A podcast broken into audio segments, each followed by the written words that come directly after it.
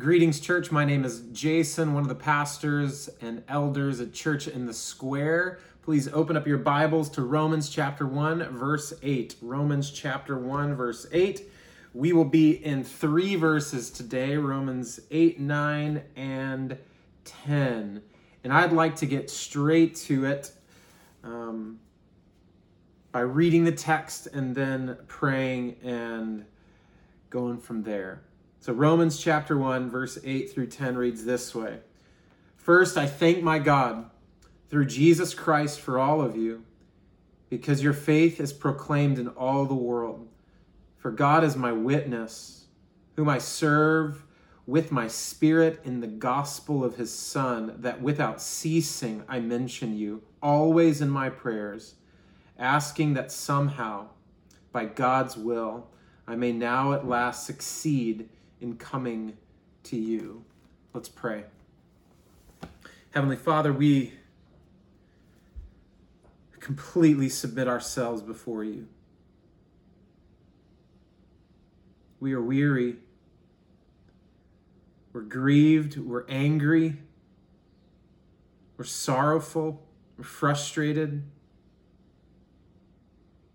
There are so many different things and emotions that really make up a week. And so, however, we have faced those these past few days, Father, we come to you now and ask for your help.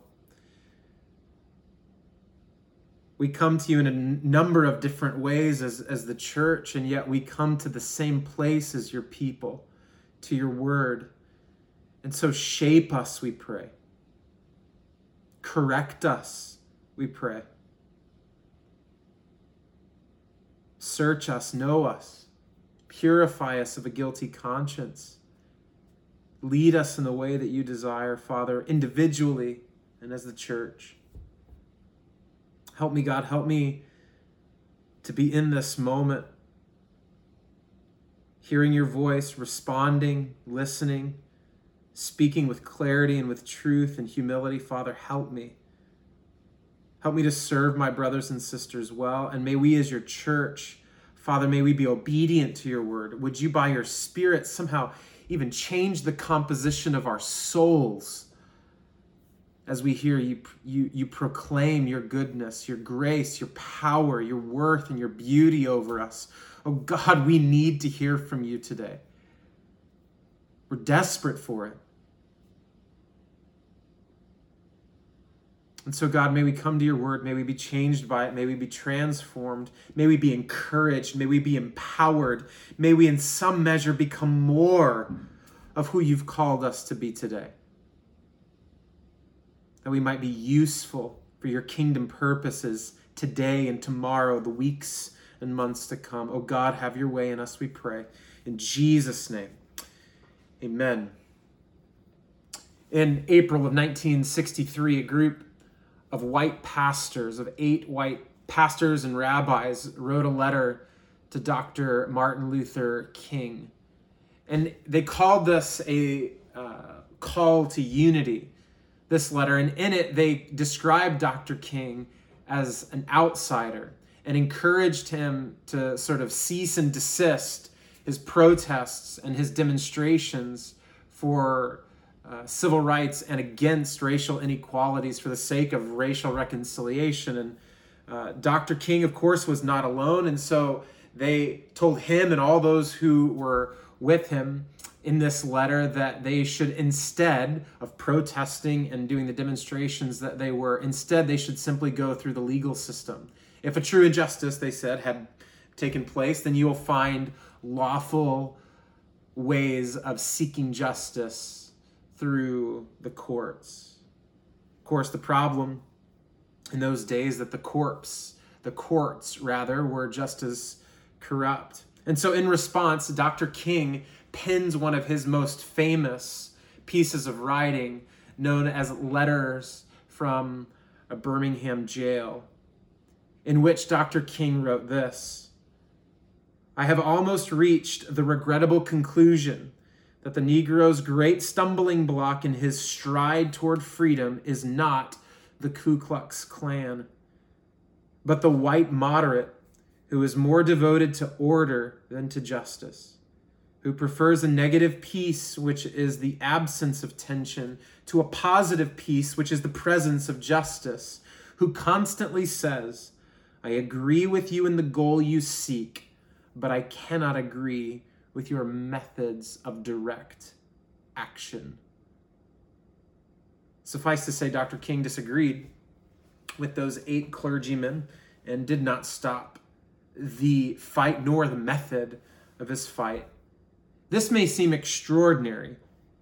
And like we often do, we may, we may think, wow, I can't believe that, that pastors, spiritual leaders could have said something like that or, or done something like that back then. Back then. Yet, here's what I think we, we need to come to terms with as a church, as a, as a country, as a church family. Yet in 2018, the same year that marked the 50th anniversary of Dr. King's assassination, a collection of 4,000, over 4,000 pastors signed a different letter. This letter was what they called a statement on social justice and the gospel. And in that letter, they said, we reject any teaching that encourages racial groups to view themselves as privileged oppressors or entitled victims of oppression. While we are to weep with those who weep, we deny, they write, that a person's feelings of offense or oppression necess- necessarily prove that someone is guilty of sinful behavior, oppression, or prejudice. Additionally, they wrote, we emphatically deny that lectures on social issues are as vital to the life and health of the church as the preaching of the gospel and the exposition of scripture. The letter later called these social issues distractions. See, what, what took place in the minds of these 4,000 or so pastors just a couple of years ago, which likely still persist in their hearts and minds today, albeit for the grace of God. What's taking place in that mind, what's taking place in their collective consciousness is that the gospel is being divorced, being separated from these social issues. See, decades later, removed from the civil rights movement of the 60s, many who claim the name of Christ still vehemently oppose the immediate implications of racial reconciliation and justice. And let's just make sure we're not throwing stones here. Let's make sure that we realize and see ourselves in this. We may not have signed a letter, but we too can be complicit in divorcing the proclamation of the gospel from the reconciliation of men and, men and women one to another, which takes place at the behest and the power, all connected to the implications of the gospel. Therefore, we cannot pull these things apart, and yet we still do this. We see the gospel and the preaching of the gospel and the work of the gospel as something as a matter for the church and the Christian, but these social issues as mere secondary issues and not gospel issues in and of themselves. So I want to help us today by God's power, by God's grace. I want to help us to see why this matters and what effect this sort of church history and church present has on our lives today. See, in modern evangelicalism, the church has become hyper individualistic. I don't know if you've noticed, but we have. Um, and many of us perhaps even hesitate by saying we along with evangelical because some have even begun to detach themselves from that kind of modern title of the faith. See, what this has meant for ministry is that personal salvation and perhaps even maturation personally or individually uh, becomes central to the church and the offerings of the church and the programs of the church. We desire to see men and women come to know Jesus, love Jesus, follow Jesus, that their souls would be converted, that the lost would be saved, that the dead would uh, be raised to new life. And to all of this, of course, we say yes and amen. People need to believe the gospel and learn about the gospel.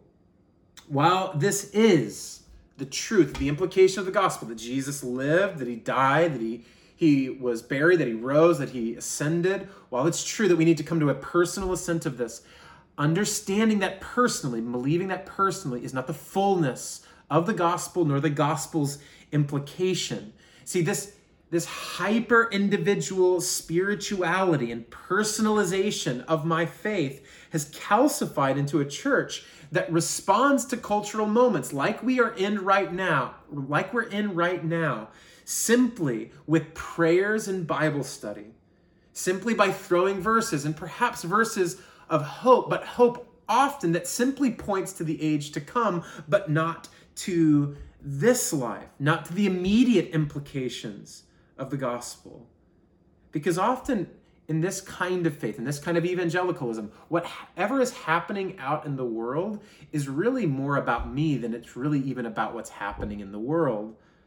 We see this even in global ministry that the service or the mission that we may be on merely is to save individual lost souls, which again is so key, so important. Yes, we hope for this. Yes, we work for this. But it is an incomplete gospel we believe in if we only believe that the lordship of Jesus has bearing in the age to come and not in our present time.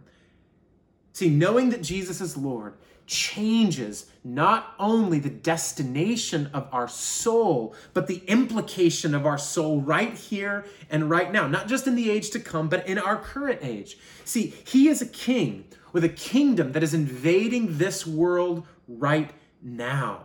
There is a cosmic restoration of all things that is taking place in intricate detail at the name and behest and power of Jesus, which is both visible and invisible. It is at work against the principalities and spirits of this dark and evil age, but it is also alive and well in the feeding and the clothing and the helping and the loving of neighbor as myself.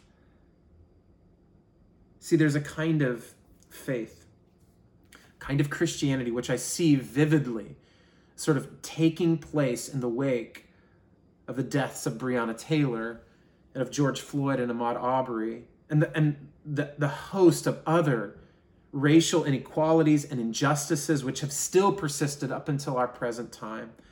See, I think many of us who are white are embarrassed by the white church of the 60s many who are black and people of color may be angry at the white church of the 60s and we together be are, are angry and are ashamed of the white evangelical church that we may see today. Therefore when it comes to our response and here's what we must be careful of. In our current cultural moment we often cling to visible impulses of justice and of action. We desire action and not merely words because action seems to be what our white predecessors have lacked and our white contemporaries lack. They draft letters and they work prose, but they will not love their neighbor as God in Christ has loved them. And so we want to be moved to action. This is good. This is an important impulse. However, in doing so, in clinging and, and really in abandoning many of the things that come with our faith in order to move towards action. We inadvertently leave behind what makes us truly a force for kingdom change in this moment, and it's God Himself. We must be so careful to keep our Lord in focus as we desire to respond to injustice around us. See, our faith Th- though this is w- what it seemed like and perhaps what it seems like around us, our faith is not meant to be an escape from what we experience. It's meant to be a lens by which we understand and, and through which we respond to what we experience in this life. See, prominent civil rights leaders knew this. See, as one of Dr. King's biographers put it, he said that prayer was King's secret weapon in the civil rights movement. His uh, profundity in prayers publicly, but his consistency in his personal and private prayers, both of which Dr. King and those in his inner circle, many of whom were clergy and committed followers of Christ, responding to the impulses of their faith. See, I want to draw our attention today, particularly to prayer, because in God's sovereignty, this is where the text takes us. And even as I consider that of taking our church, of walking our church through a particular passage of scripture that talks about prayer, I know that in moments like these, we think that prayer is the opposite of taking action. In fact, isn't it true that in recent years, in responding to whether it's racial injustices or, or uh, mass shootings at schools or at malls, that we, we grow tired of somebody on social media simply saying things like thoughts and prayers. And this kind of thing being viewed as, as passivity, particularly spiritual passivity, as well as a kind of uh, response to it that is more head and heart and emotional, but not willing to risk through action and taking steps of faith and taking uh, steps of seeking justice and becoming anti racist. But we must be so careful in the middle of all of this to not abandon prayer. Prayer is a power that God has given us as His people in a particular way to take action. See, this is what I want to consider today. I want to consider the spiritual activism of prayer. To consider with you today, today I want to look at I want to talk with us about prayer and why it is action, why prayer is a kind of action, but an action perhaps that we may not initially understand or see. See, up until this point in Romans, again, Paul has, has uh, is now ended his greeting. He's introduced himself, he's introduced Christ, he's given us a clear Christology or an understanding of who Jesus is, an explanation of his nature, and then he has, as we've considered last week, he's, he's spoken to us, his readers, about who we are, that we are beloved by God, that we're called by God, that, that we are saints of God. He's given us this real strong foundation of who we are to understand, understand ourselves to be as followers of Jesus.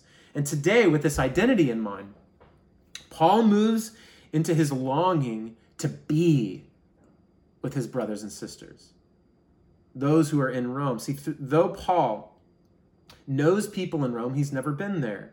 And yet, he has heard about their faith and, and he has been begun praying for the church in Rome. In telling his readers then about that he has been praying for them, Paul is going to uh, directly, though maybe inadvertently, teach us about prayer. Look at verse 8 we'll, we'll begin here. And, and what, what Paul is going to be teaching us here three different things that I want to walk us through so that we see the active nature and the powerful nature and the working nature of prayer. He's going to tell us about the personality of prayer, he's going to tell us about the power of prayer, and he's going to tell us about the point of prayer. The personality, the power, and the point. And but but first, before we get to those three, I think there's an important, relevant excursus from those to consider this very first word that Paul uses. Look at verse 8, Romans chapter 1. He begins by saying, first. Now, this may seem completely unspectacular, or I'm not sure if that's a word, but something that's very unimpressive. I, I know that's a word, but, but it's actually incredibly fascinating that Paul begins with this word first, tells us, or at least it causes us to believe that he's about to list something. He's going to say first, and then he's going to say second, and he's going to say third, that he's going to have this compendium of ideas, this list of ideas that he's going to extrapolate and teach us from. But he actually doesn't do that. If you look at the rest of the chapter, in fact, you can look at the entire uh, rest of the letter, he never says second. And he certainly never says third. He never goes on to list. The list is actually not there. So why? Why is this the case? Well, it may be that through the way in which that Paul is writing Romans, that he's dictating to a secretary, that it made it very difficult to edit or to go back and make those kinds of corrections in sort of the form that they were writing this letter would have made editing less smooth than perhaps it would be today if we just press backspace or select and delete. Uh, and so the way perhaps that they were writing made it problematic. But I, I think more what takes place is that Paul actually gets passionate when he's speaking. Because remember, he's moving into this longing, this heartfelt desire to be with the people of God. And like you and me, that when our hearts are awake and when we grow alive to something that we're talking about, the sort of order and system and systematic way, perhaps that we're thinking through something or even talking about something, we sort of lose it. And we lose ourselves, if you will, in the moment. See, I think that though this is a strong and sharp theological treatise, Romans, it's also a letter written out of love from a pastor, from a spiritual leader to a flock. This is an important place to begin. See, much of our prayer, or perhaps our routine of prayer, becomes just that routine and obligatory. Paul's prayer, though, conversely, is coming out of love.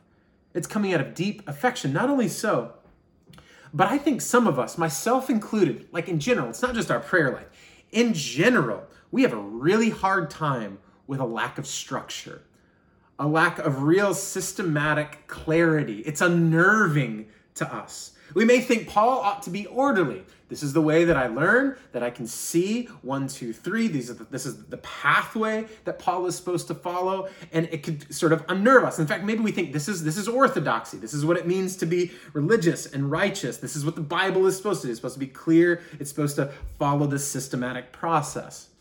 Yet, as one uh, preacher expounded on this single word and Paul's lack of uh, complete structure here in Romans chapter 1. He said, I wonder whether the greatest trouble in the Christian church today is that we are slaves to decorum. We are so polite, we are so dignified, we are so nice, we are so afraid, he says. See, our spiritual experiences can be so controlled. They can be so orderly that it won't mess with our spiritual feelings or unnerve our spiritual expectations. See, if someone is operating outside of our spiritual expectations and our comfort zones, then we start to get really nervous and uncomfortable. And then we start saying things, well, that just wasn't really my style. That's not what I could really relate to. I couldn't really connect with the message, didn't really connect with that song. We are saying essentially that the flow of something, the order of something often is not in the way that we like to grow spiritually. And so the great preacher is not wrong. We are so polite. We are so dignified. We are so orderly that we never give ourselves over to the emotions and the passions of our heart and the affections that we ought to have for our Lord. We stay tucked in, polished, complete, tidy, and have this sort of curated imperfection about us that says, Yeah, I'm messy, but I do my messiness in the exact right and perfect way. Paul is overtaken with passion and love for the people Paul will teach us much about prayer through this love, through this affection that he has for his people. With this in mind, Paul begins with thanksgiving. Look at the the first portion there of verse 8. Again, it says, First, I thank my God. Unlike what Paul has done in the previous verses, here Paul is not telling his readers about themselves per se. Rather, he is telling his readers that he is praying to God for them. He is praying to God, thanking God for these men and women. And his prayer is one of thanksgiving. Therefore, it's not a stretch to understand that, that prayer itself is a response to thanksgiving, that we go to God out of thanksgiving, out of love, out of gratitude. We respond to God's generosity.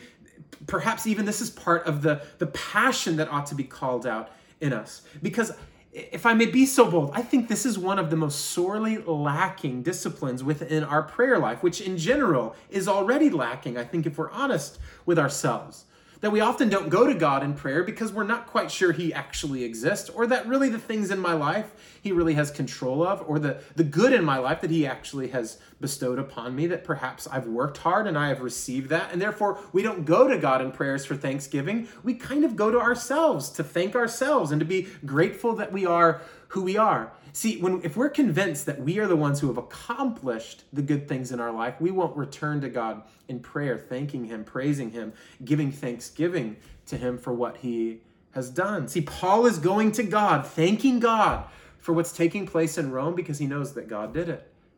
That God is the one who has done this great work in Rome and brought about this kind of transformation and gospel work in Rome. See, when God has met our need, we are not simply to enjoy what he has done, we are to return in gratitude. This is what led Jesus to respond in Luke chapter 17 this way to uh, the idea, or rather the situation where he heals not 10 lepers and only one comes back to thank him. And he asks the one who comes to him, he says, again in Luke 17, Were not 10 clean, cleansed? Where are the nine? Rise and go your way. Your faith has made you well. Jesus seems to be suggesting and saying here that the fullness of his work and presence in our life takes full effect through thankfulness and praise, giving glory to God.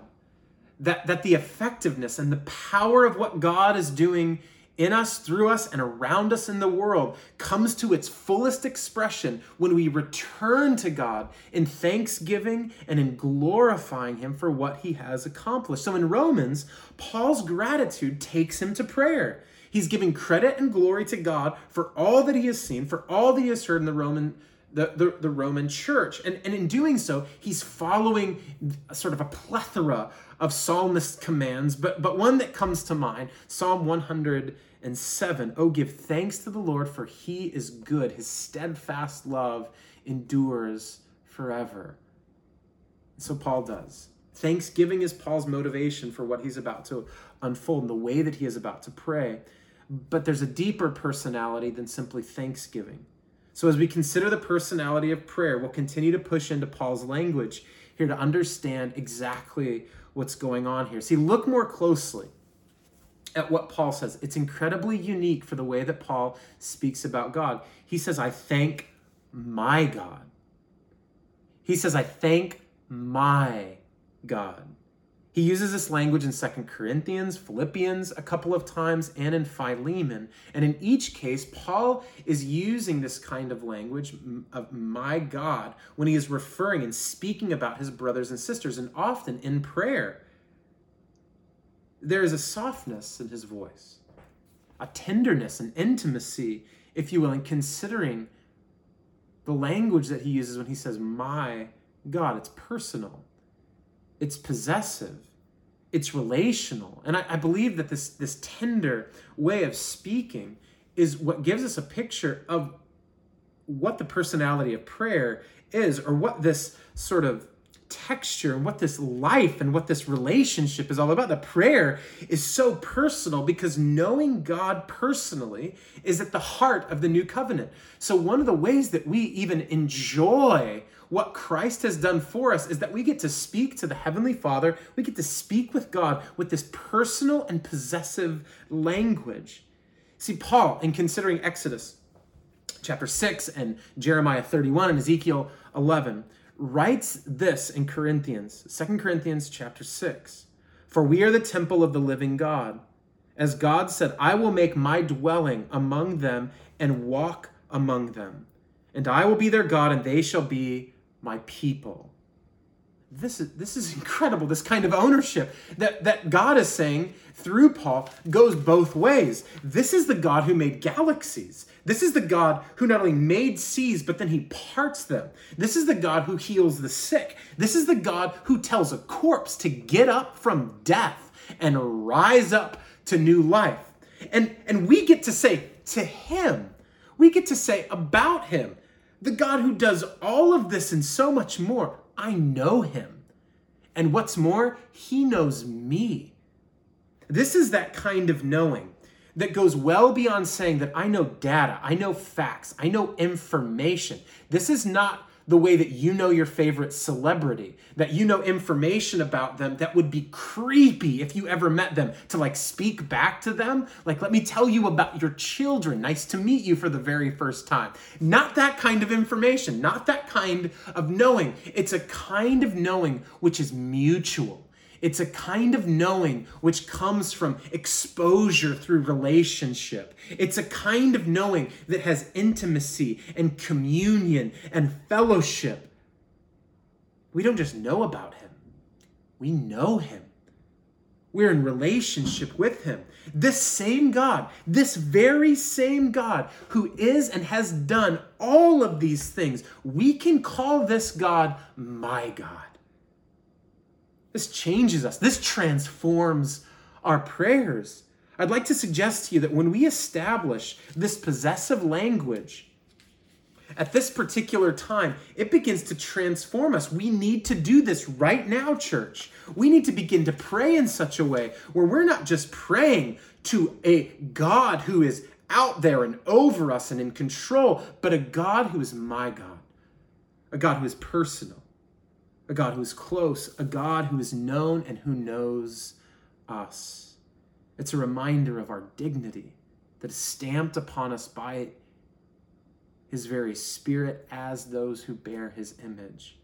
To say, My God rewires our brain when we are trapped in self and in isolation and in loneliness, and it establishes a true self concept that we are sons and daughters of the Heavenly Father. To say, My God, informs the heart of its truest affection, the God of the Bible and Him specifically. See, right now, we don't need religion. Right now, we don't just need nebulous faith. Right now, we don't need just some sort of general spiritual reassurance that helps prop up my emotions and my affectations. I need my God. I need the God of Abraham and Isaac and Jacob. I need the God of the Father whom Jesus knew and loved and followed and obeyed. We need my God. I need the God who shaped galaxies and hearts and invented photosynthesis and your heart and my mind and your body and my body. The God who saves humanity through the gift of his Son. That God. Are you with me at church? I need my God. We need to call on my God. See, even the personality of prayer is a kind of action that begins to transform us by the renewal of our minds when we remind ourselves that we speak to a God who knows us and who we know. That's the personality of prayer. Now, Paul shows us the power. Look at Romans chapter 1, verse 8, continuing. First, I thank my God through Christ Jesus for all of you. Through Christ Jesus. See, the personality of God is this intimacy and this relationship that we have with God. But the union, this union that we have as humanity between God and humanity is enjoyed that's enjoyed through prayer has not always been so. See, sin separated us. This closeness was achieved through Christ. Therefore, we should not be surprised to discover that the power through which or by which that Paul is speaking to God is through Christ. Paul says he thanks God through Jesus Christ, the one who establishes the relationship with God, the one who establishes the relationship, maintains the relationship. Through the blood of the Son, we are united with the Father, and therefore, through the mediation and the constant advocacy of the Son, we are in constant and have constant access and communication with the Father. Jesus then has authority. Is the one who has established this relationship. He has the authority to teach us about prayer. And in Matthew 6, he teaches us to pray. And he says, Pray then like this Our Father who art in heaven, hallowed be your name. Notice, notice again, Matthew 6, this language of possession and of ownership and of intimacy this personality, our Father. But notice, and this is, this is key, we pray to the Heavenly Father. Paul prays to my God through the Son, Jesus Christ. Jesus does not instruct us to pray to God the Son, nor to God the Spirit. Rather, we are called, we are instructed, we are commanded even to pray to the Heavenly Father. To be sure, we want to be careful. That's not some grievous sinful offense if you pray to the Son or to the Lord, because Paul does this in Second Corinthians chapter 12. Three times he prays to the Lord, asking that he would remove the thorn in the flesh. Nevertheless, at a very practical level, if we are to allow our, our, our, minds to be shaped and sharpened by the word of God, that our hearts would be rightly awoken to his spirit, then we ought to pray in the way that Jesus has instructed us to. And he instructs us to address the Father. And so when we pray, we not only say our Father or, or my God, this is whom we pray to, but also we conclude our prayers with saying, in Jesus' name, or like Paul, through Jesus Christ, amen. This is because the power of our prayer, the authority of our prayer, is not based on our words, but rather through the authority of the Son, Jesus Christ. It is not our authority that we possess personally, it is rather the authority that we possess by association with Christ. This is really good news, by the way. You might say, wow, well, seems like I got to go through somebody in order to talk to somebody else. That doesn't seem, you know, really helpful, but think about it. If we are coming to the Father based on the merit and righteousness of Christ, then no matter who you are, no matter what you've done, no matter how recently you have done it or have failed to do it, no matter how much sin, how much shame, how much junk, how much evil, how much racism, how much prejudice, how much brokenness, how much hurt, how much pain is in your heart, we're not coming because of the condition we find ourselves in. We're coming on the merit, power, and righteousness of the Son of the living God. Therefore, we always have access to the Father. Therefore, we are always received by the Father based on the righteousness of Christ, not whatever disposition we may find ourselves in that particular day. That is good news. We pray to the Father through the Son. And why is it this way? Turn to Romans chapter 5. Let's get a preview. Romans chapter 5, verse 1. Th- this is why we pray and why we have access and why we are able to address the Father through the Son. Therefore, Paul says, since we have been justified by faith, we have peace with God through our Lord Jesus Christ. Through him, we have also obtained access by faith into this grace in which we stand and we rejoice in hope of the glory of God. Peace with God is made possible through the Son, Jesus Christ. Peace is what we lacked because of our sin. We did not have peace with the Father. Sin caused conflict, consequence, and separation from the Father. This is because of our sin. And our sin is always an affront to the love and the glory of God the Father. So without Christ, we don't have peace. The only way we achieve peace is if we deal with sin. The obstacle that was between us and the Heavenly Father was our sin. And so it must be removed. And Jesus, what does he do? He removes the obstacle. He tears down the dividing wall of hostility. Jesus, through his blood, washes us clean, makes us pure, makes us holy, makes us beloved, makes us saints, calls us, as we read about last week. He deals with our sin and then through the cross draws us near. Now we have access to the Father. See, if we have access through Christ, first, initially, how we are won is how we are kept. The one who establishes the relationship maintains it. Therefore, through faith in him, Paul writes that we are justified in, in Romans 5. Uh, and, and one of the blessings of this justification is peace with our Heavenly Father. Therefore, this is why the angels, when, when Jesus is born, proclaim glory to God in the highest, and on earth peace with those in whom he is pleased. That means that our peaceful access to the Father by the person and work of the Son ought to lead us to continual prayer and prayer through the Son.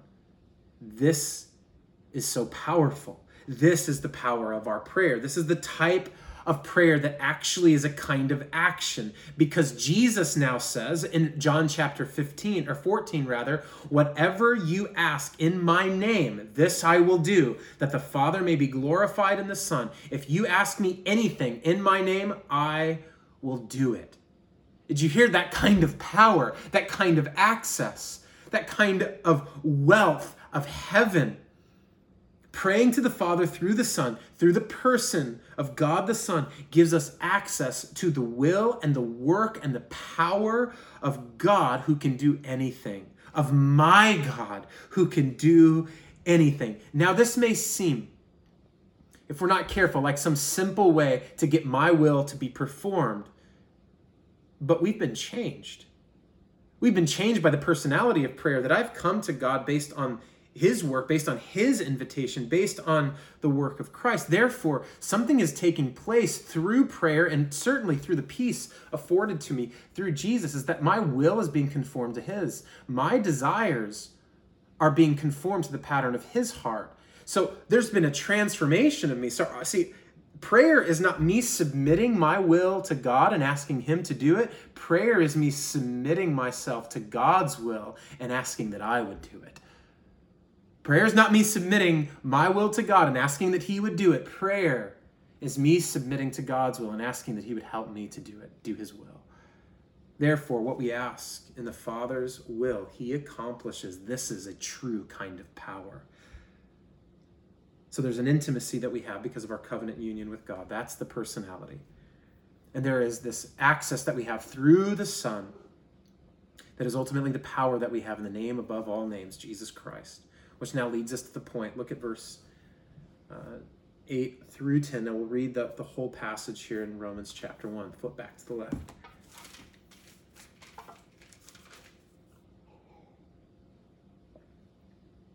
First, I thank my God through Jesus Christ for all of you because your faith is proclaimed in all the world. For God is my witness, whom I serve with my spirit in the gospel of his Son, that without ceasing I mention you, always in my prayers, asking that somehow, by God's will, I may now at last succeed in coming to you.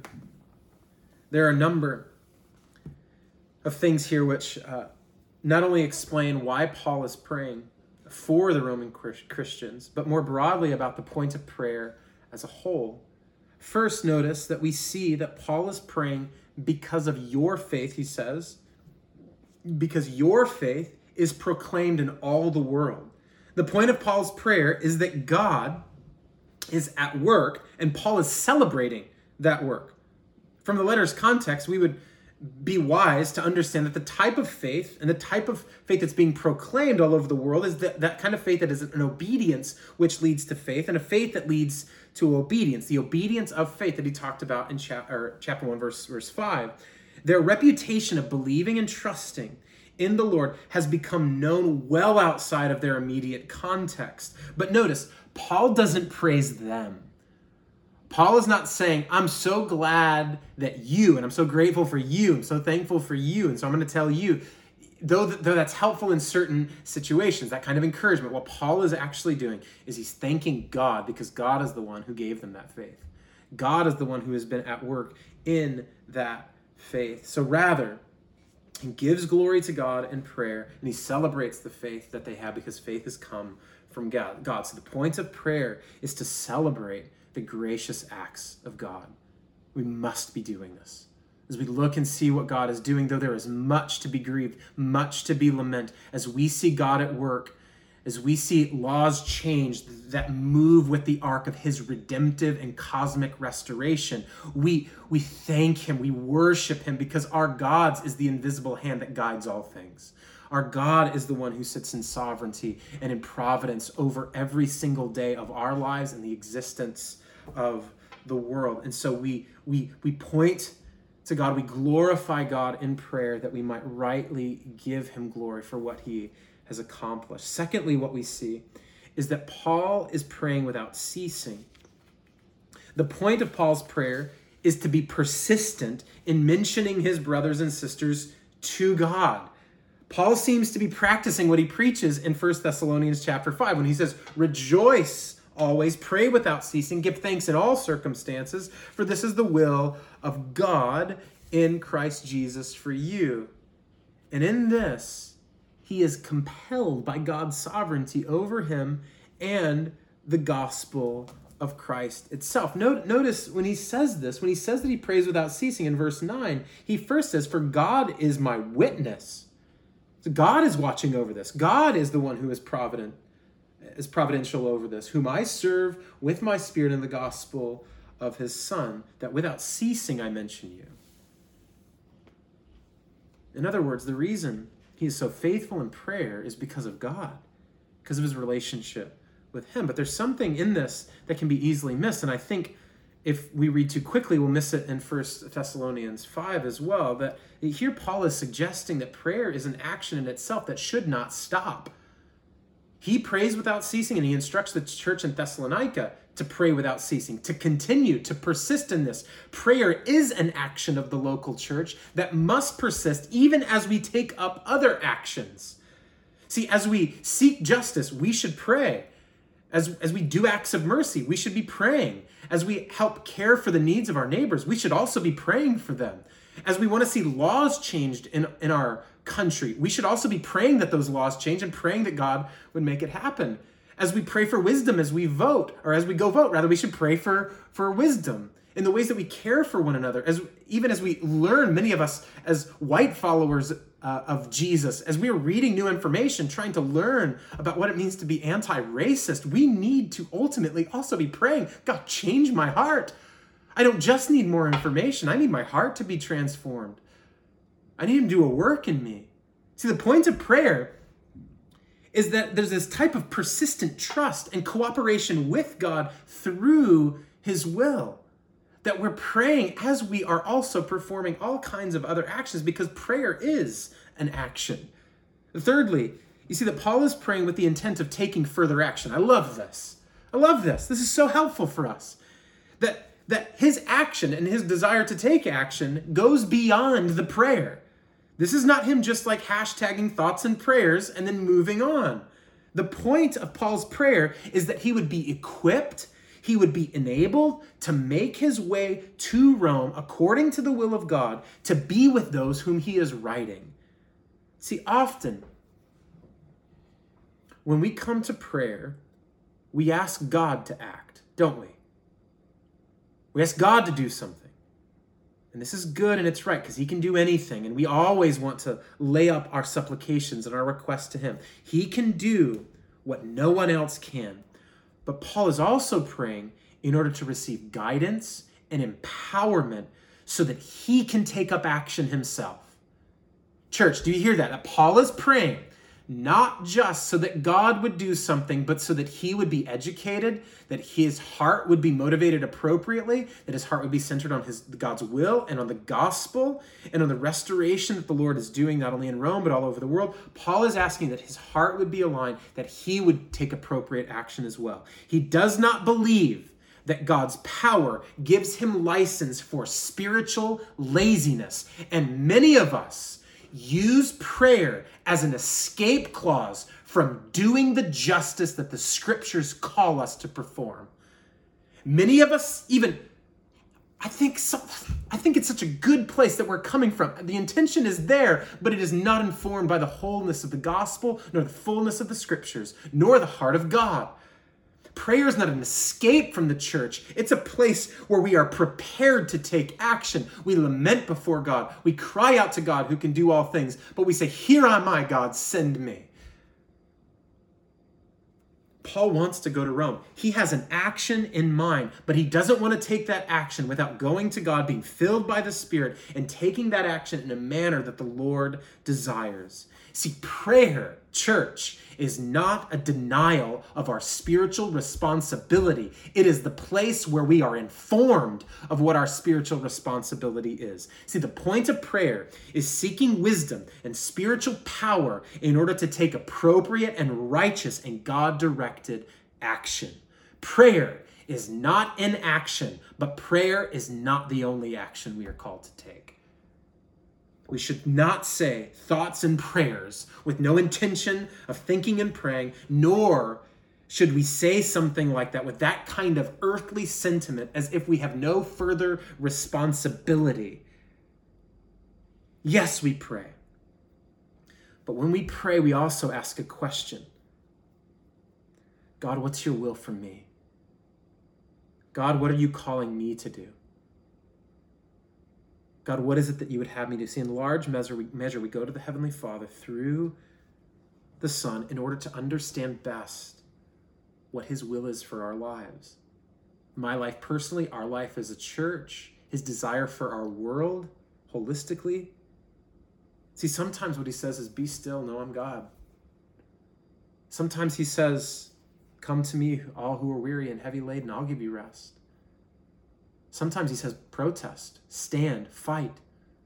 Sometimes he says, you need to help change that law. Sometimes he says, you need to vote. You haven't done it. You're not taking up this opportunity that I've given you in this particular country to educate yourself and to vote. Sometimes he's saying, feed the hungry. Sometimes he, t- he tells us to seek and save the lost. Sometimes he tells us to go and seek forgiveness. Sometimes he tells us to preach the gospel. Sometimes he tells us to live it out. Sometimes he tells us to love our neighbor as ourself. The question is, are we listening? Are we coming to him in prayer and listening and asking through his word that he would illuminate the scriptures and make clear for us what we are called to do as a people, as a person, individually and corporately? If we will ask and listen, the Father through the Son, he will tell us how we ought to live, what we ought to do. And in this, we are taking up action. What I'm trying to say is this is prayer is less an opportunity for us to make our desires known to God, and it is much more an opportunity to ask that our desires would become aligned with His, and that our desires would incarnationally take upon action. Prayer is not simply asking God to do something, but submitting ourselves to God, assuming that God's response will include our submission, obedience, and action. This all comes through the personality of prayer, this union with God, that He's my God, this power of prayer through the Son, that we have this kind of authority given to us, bestowed upon us, and found in Christ. And the point of prayer ultimately that we would be transformed and that we would be used by God to bring about transformation in our world. See, prayer is this kind of spiritual activism that I think we are, if we're not careful, we will lack because of, I think, an important impulse to learn and to grow and to read and to listen to diverse voices. But this kind of action is the way we wage visible and invisible war. We are transformed as we cry out to my God. We are empowered as we go to Him through Christ Jesus. And then we are sent out into the world knowing whose we are and knowing who empowers us and who is with us. And so as we learn, let's also pray. As we protest, let's also pray. As we repent, let's also pray. As we vote, let's also pray prayer like it was for Dr. King and those who labored many years ago May we labor in the same fashion, taking up the action of prayer as our secret weapon to not simply see men and women come to know and love and follow Jesus, that souls would be converted, but that cosmic restoration, that heaven would invade earth right now. This is what we pray. That the things to come would show up in our time, that the age to come would more and more be reflected in the will and pattern of God's people, that what God promises to do that He would accomplish now. Are you with me? This is what we pray. This is what we ask for. Come, Lord Jesus, come. We know one day that you're coming back, but right now, would your power, would your will, would your might, would your love, would your grace, would your compassion, would your equity, would your justice, would your righteousness, would it rule and reign in this place, right here, right now? Would the naked be clothed? Would the thirsty find water? Would the hungry find nourishment? Would those who have been victims of racism feel your comfort and your love? Would those who have been willfully complicit bow the knee, seek forgiveness, and repent? May we be reconciled as a people. God, we pray for this. We ask for this. We ask all of it in the mighty and matchless name of Jesus that you would send us, that you would empower us, that you would equip us, that you would help us, that you would do this work, but that graciously by your Spirit you would do it in us and through for your glory and our good. We ask in Jesus' name. Amen.